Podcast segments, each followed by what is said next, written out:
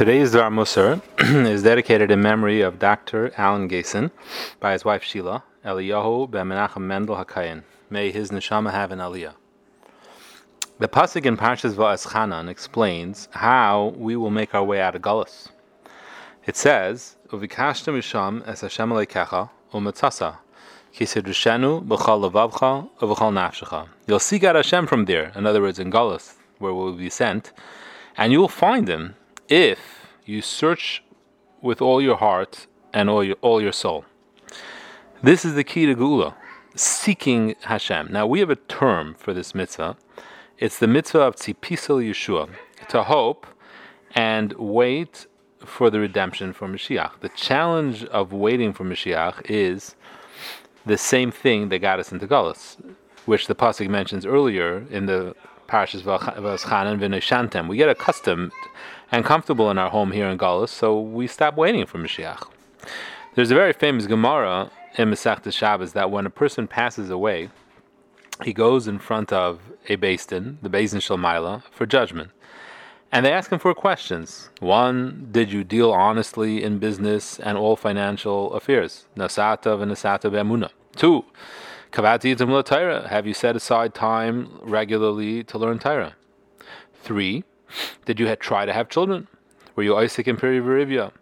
And four, did you hope and yearn for Mashiach, to Pisa Yeshua?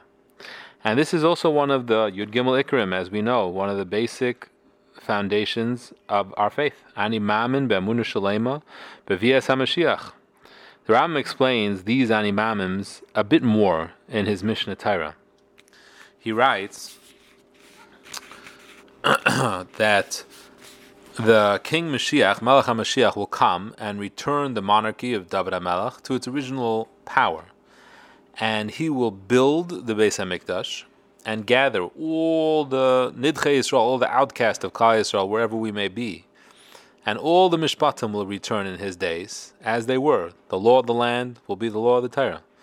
And we will bring Karbanis, we'll have the Beis HaMikdash, and we'll keep Shemitah and Yovel, all the mitzvahs that are Noiheg in Eretz Yisrael, all the mitzvahs that are relevant in Eretz Yisrael, as they're commanded in the Torah. And whoever doesn't believe in him, or doesn't wait for him to come,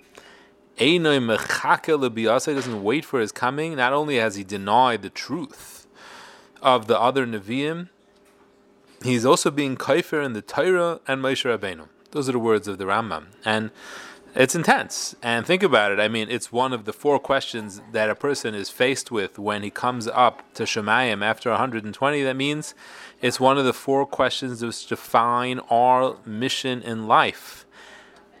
And though in times of struggle we tend to think about it, and Baruch Hashem, it's become a question and there's a discussion and there are articles now, but often when things are good, we don't give it that much thought.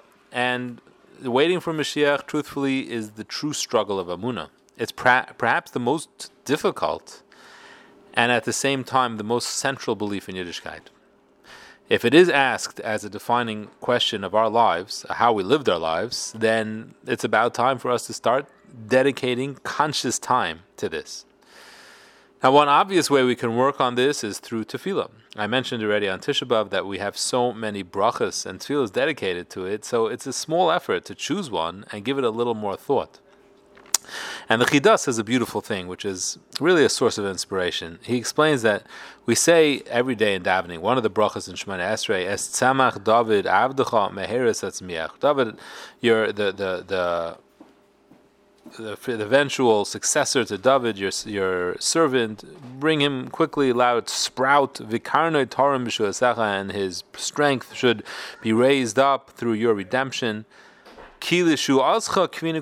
Because we hope and yearn for him every day. So the Yechidah explains eh, that that this is the bracha is explaining to us what is going to bring the redemption. The Mashiach will come, Mashiach will rise, Mashiach will become strong and raise up the Karen of Hashem because we wait for him every day. Our hoping and yearning is the thing in within itself that will bring the Geulah.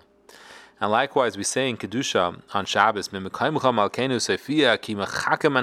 reveal yourself from your place because we're waiting for you. I read in one of the Sefarim that he davened in the Steipler shul on Shabbos and Letterman's, and when the Steipler said those words, he says the whole shul shook.